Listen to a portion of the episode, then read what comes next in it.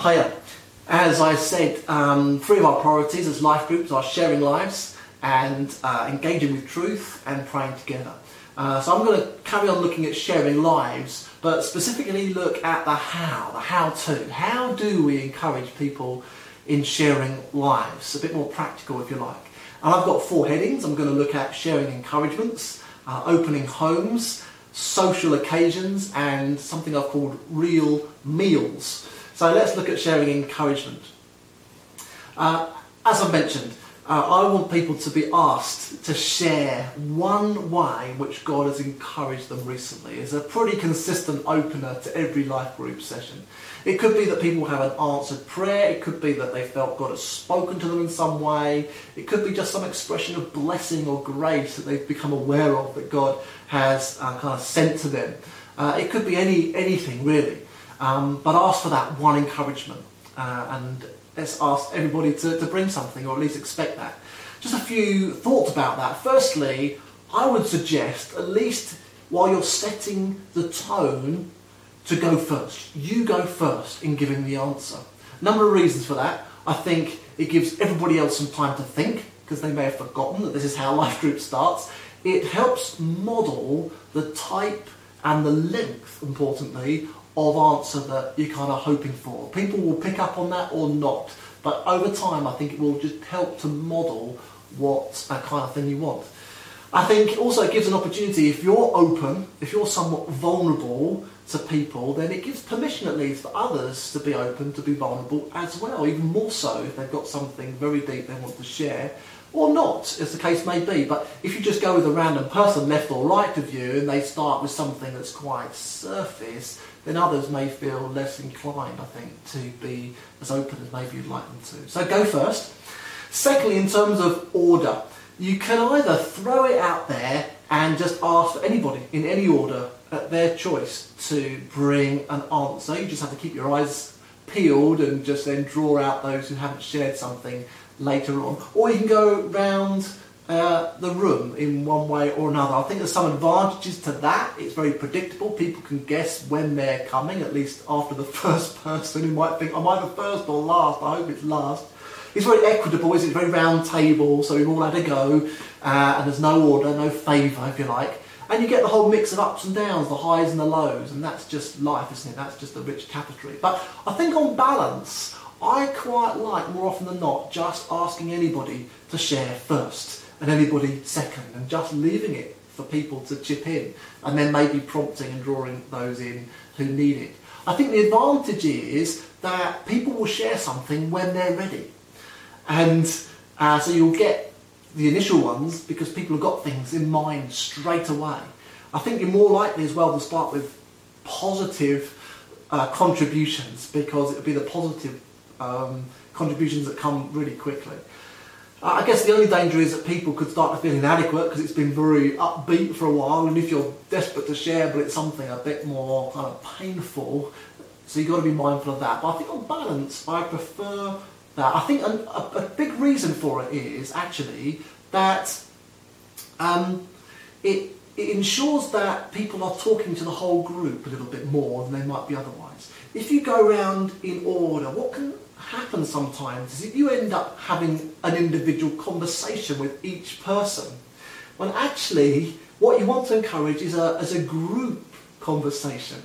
So I can, I can see how it happens sometimes. You've asked for encouragement, you've asked this person, and they look at you and they give you their answer, which is fine, but you kind of want them to share the answer with everybody.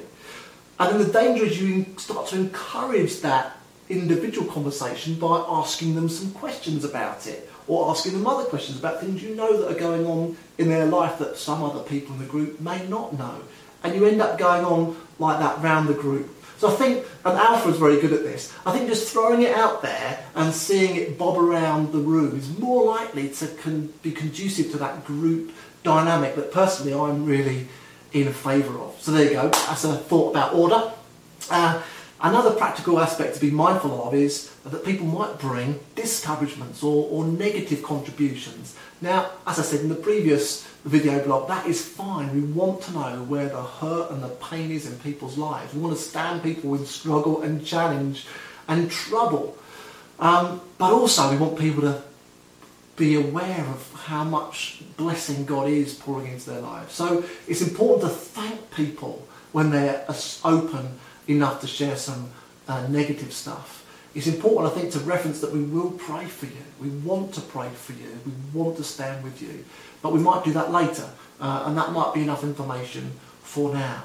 And I think if you can find the courage, it's really helpful as well, however harrowing the story is that someone's relaying, to ask them, and what is God doing in your life? Or what encouragement has he brought to you, even if it's really small? It's not to dismiss the, the discouragements, and there are many in life, but it's just to bring a bit of balance and perspective, however painful, however hurtful the whole situation may be for people. So there you go, there's a few thoughts on sharing encouragements. I do know that there are some challenges to this se- session of the evening. One is that people can just go on. It's the time factor.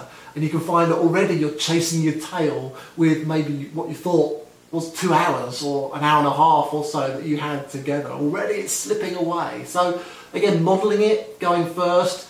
Uh, you might have to move people on, encouraging people to give one encouragement and bringing that emphasis and reminder when necessary can be helpful on the time management front as well. We might look at time management again in another video blog. Anyway, number two is open homes. Really what I want to encourage you to do is to consider the environment that you're inviting people into. Of course, we're not after a show home. That's not real. It's not real life. This is not Hyacinth Bouquet and keeping up appearances for those of you who are old enough to remember that TV sitcom. But it is about being mindful of the environment. And I think actually Jesus was very good at this. And you might say, really? Well, it was interesting, wasn't it? His first miracle was providing wine at a wedding that he wasn't the host of. He was considerate of the environment and having provision um, for what was, you know, conducive for a good time together. It's interesting, isn't it? For the Last Supper, some of the disciples were getting a bit anxious. Lord, have, have we prepared for this? What, what, are we going to do for this Last Supper, for this Passover meal? And Jesus had it in hand, and he gave specific instructions. He was very mindful and considerate and concerned for the environment of this meal being ready, of a place that will be conducive for them to get away and be together. I, am really touched by that example. It's interesting as well, isn't it, that Jesus washed the disciples' feet. Uh, and it's important to remember the context in which he did that. It wasn't just he felt like it, oh, let me just wash your feet as a demonstration of servanthood. It was at a meal in someone's home. This should have already taken place as a proper etiquette for the day. And so Jesus, again, was very mindful of the, the, the environment and ensuring that it was really conducive for lives being shared and for community to be worked out and family to be felt and real. So there you go. I know what it's like. I've been leading group, life groups uh, with uh, Carrie for, I don't know, 18 years possibly, probably consistently for 16 years. We may have only had two years off in, in that time period. So I've been through every life stage, pre-children, small young children, babies in arms at times, babies in a Moses basket in the life group, going up and downstairs to crying babies. I, have been there when the children have been young and when I come home from work, I left the house in fairly good order and it's just as if chaos has been going on in those few hours in between. But of course it has because kids have been playing and there's tidying up to do and there's bedtime routines and I always wanted to read stories to my children every night, tuck them in, give them a kiss. You know, it's an important routine part of the day that I, was precious to me as a father. So I know all those stages, all those challenges when there's children who are still doing homework at five minutes to eight, wanting your help and crying because they can't do their maths. Um, you know, we've we've seen it. We've even been to the stage where children don't go to bed before life group. Now, what do we do? Can we settle them in their rooms and allow them to turn their light off in half an hour? Um, we've got the dynamic of them not getting to sleep when there's kind of worship going on downstairs. What time do we do the worship to make that kind of work for them? So I've been at all those stages, and there are challenges. What I, I can say I try to do is make the Tuesday night a priority for getting home from work. Uh, I was working, Carrie was at home working, but in that context. And I did make sure that on Tuesday, more often than not, I could get away from the office. So that can wait till Wednesday. I might have stayed a bit later on Monday and, and Wednesday, but for Tuesday I know it's important. We need both hands on deck here um, and to make that a bit of priority. So if you're able to do that, then uh, just flex your week appropriately, then that would be really helpful, I'm sure. A, a practical bit of, of suggestion really is delegation is something that's always important as a life group leader to learn. And why not start by delegating one of those early on tasks? There's more often than not someone in the life group who comes bang on eight o'clock, comes before anybody else, or even comes minutes, if not 10 minutes, before life group officially starts. And at some level, you tear your hair out, oh no, why couldn't they be late like everybody else or, or not come quite so early? But hey, why not make the most of the opportunity? Why not say, great that you come five to eight, week on week. What you can do is we're kind of tidying up and putting the kids to bed. Could you open the door when people come? Could you just kind of make sure we've got enough chairs, get a few more out of the dining room if you need to? Can you ask people what drinks they want and go and make the drinks for them? You, you, it only takes week one to show people where the tea and coffee is kept, where the milk is, and people can do that. And you're giving somebody a role straight away. And it may not be a role um, so you may not be able to give that person any other type of role, but you can give them this role, and they can feel a sense of ownership of it. It may be appropriate at times, I'm not insisting on it, to go on tour, to go to somebody else's house. I think it can be really helpful if uh, there are people in your group who've got young children. Now, as a life group leader, if you've got children, you benefit from them coming to you more often than not. But at times it can be really helpful to go to them.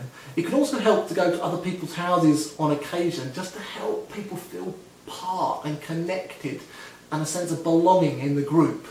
Uh, they feel that you know them because you've seen them in their setting. And there's certain types of people that for whom that might be really important. And so just as an ad hoc, just as when it suits you, I, I would encourage you to pursue that uh, possibility. Now, when you do that, it doesn't mean you relinquish the whole group night necessarily to them. In fact, I would encourage you always to be the leader of the group night, even if you're delegating quite a lot of the tasks and the elements of it. And so when you go to someone else's house, you can explain, look, well, what, can you just open your house up and just you know, make a nice environment for us, give us a tea and coffee, that's all we need. We'd love to come to your house, but you still lead it. And you, you just decide what time you're starting, when we do the next thing, who does what when you get there. I'd encourage you to think about that. Uh, the third theme here is socials, social occasions. I'd encourage you, it was part of my vision document and uh, presentation at the beginning of 2014, to have or aim for two social dates per term. Now that might be a long way from what you're experiencing at the moment, so just go to the next step. Um, but ultimately, I'd like all groups to aim for two. It may be for easier for some of you than others, I appreciate. It may work really well at the beginning or at the end of a term. It may work well to do one during the kind of holiday season or the half term in the middle. Now, I'm going to give you permission. We've only got so many Tuesdays that we do meet for life groups, but I will allow you to use one of the scheduled Tuesdays for your social gathering because it's just the pattern. It's a date that's in the diary, hopefully, for people. It's not atypical. People, if they're going to be available, are going to be available on Tuesday. So go for it. I'd rather it happen and something else is forfeited than it not happen at all. Now, you might find that you can add a date over and above the scheduled Tuesdays. It could be a, a Sunday night, tea time, it could be a lunchtime on a Sunday, it could be a Friday games night, a Saturday breakfast we've done before. It could be you go to an event like a fireworks or bonfire party in November, um, or you go to a community event, uh, some kind of fair together, or you go for a walk on a Sunday afternoon. Whatever time of the week or of the term suits you. Now I know the challenge here as well. The challenge, particularly the bigger the group is and the more diverse a group is, is to find something that works, that works for a large proportion of your group at least. I remember times when we used to like having games evenings because I like games and Carrie likes games and we thought that everybody would like games. But our group was quite mixed and we realised actually we needed to choose our games quite wisely. So for example, one of the mixes we had was just uh, international. We had lots of different nationalities. We realised that some of the games we enjoy rely heavily on a, a good understanding of English vocabulary. And if English isn't your first language, however good you might feel people are when they speak it, it's hard to play those word-based games with all that nuance and speed. Um, we also found that you know quizzes and questions etc. can be very British centric and rely on a lot of knowledge of British history or Western culture, which again might not be suitable for everybody in the group or helpful. So we had to adapt there. We also had a time when, uh, this is when we were in our late 20s leading a group, we had a lot of people who were quite elderly in the group. And we realised that a lot of the games, again, revolved around speed or dexterity or speed of thought. And some old people don't mind. They appreciate that maybe they're not quite as quick or dexterous as they were. So, But some, you know, it's a bit of a struggle. And it, we don't want to highlight that necessarily. So even things like Taboo and Jenga had to go because of these kind of challenges. So I, I appreciate it can be difficult to find something. I think a good way of, uh, of starting is just to ask the group one evening, maybe at the beginning of term, uh, as you're penciling together the plan for the coming couple of months or so. Ask people, what would you like to do? And then get a bit of a vote on it. Voting in church is okay in this context you can vote on what kind of activity might uh, kind of just meet a few people. Just because be careful, someone might say very enthusiastically, we could do this, and you think, oh, there's some enthusiasm there, but you put it to a vote and find they're the only person who would like to do that. So it's good to get both ideas and a bit of an evaluation of how, how widely um, keen people are. Um, the beauty of asking people what they'd like to do is that it gives you time to plan for the term ahead, but also you find somebody with some enthusiasm, with a bit of vision for it. So you've got someone to delegate to straight away. They've kind of made themselves available. And you can say, well, can you make that happen? Can you find a date that's going to work for people? Can you book that up? Can you, uh, you know, remind people about it near the time? So there you go. Delegate away, particularly if it's not your forte. I would encourage you to think of things that are simple, think of things that are cheap as well. Uh, what can you do that's homespun? What can you do that's not going to break the bank? Really work financially with the lowest common denominator in your group in terms of financial means. I think that's just fair and inclusive um, as we want to be, of course. And then fourthly, about meals, and I've called it real meals. I don't know why I said that, it just kind of rolled off the tongue quite nicely. Um, and again, my encouragement is, and my suggestion, uh, to be normal and simple and everyday and value focused. Yes, of course, there's an occasion when you might want to put something really special on, and maybe somebody in your group who would really enjoy making a special effort to bless people by creating a magnificent meal. Fine. But as, as the kind of run of the mill, as the kind of the norm, I think, where it's everyone needs to chip in to make this happen, keep it simple value and every day. Because it's not the quality of the food, it's the quality of the occasion. And the food can enhance that just as easily as it being simple. In fact, sometimes it relaxes people if it's the kind of food they eat at home as well. So I know I've put some examples on suggestions on previous uh, life group briefing notes, and I'll just kind of run through those again. But you might have better ideas than these. What about Spud You Life Group? So one person, the host, shoves loads of potatoes in their jackets in the oven for an hour before group arrive, and then everybody's encouraged to bring a topping. It could be a hot topping, a cold topping. You might want to kind of divvy people up, hot and cold, whatever they've got lying around. It could be something as simple as cheese or tuna mayo or beans or coleslaw. Chili con carne might be the kind of highlight, but just keep it as simple as that. How about a toasted tea? Uh, depending on how geographically dispersed you are, uh, hopefully you're relatively uh, local to each other, why not come back on, together on a Sunday at tea time? So you haven't got the stress of getting lunch ready straight after a meeting. Uh, but people can come back, say at 5 o'clock or 6 o'clock. It can just be for an hour, hour and a half. Let's just have tea together. Um, half the group can bring a packet of something to toast. You know, pick up some crumpets or some muffins, you know, waffles, half a loaf of bread, hot cross buns, whatever it might be from Morrison's. The other half of the group just tell, bring some spread or some topping that you've got already in your cupboard. It could be, you know, your jam, your lemon curd, your chocolate spread, whatever it might be you've got. Just bring that. You don't need to buy new things. Just bring, you know, the marmite you've got at the back of the cupboard that you haven't eaten for years.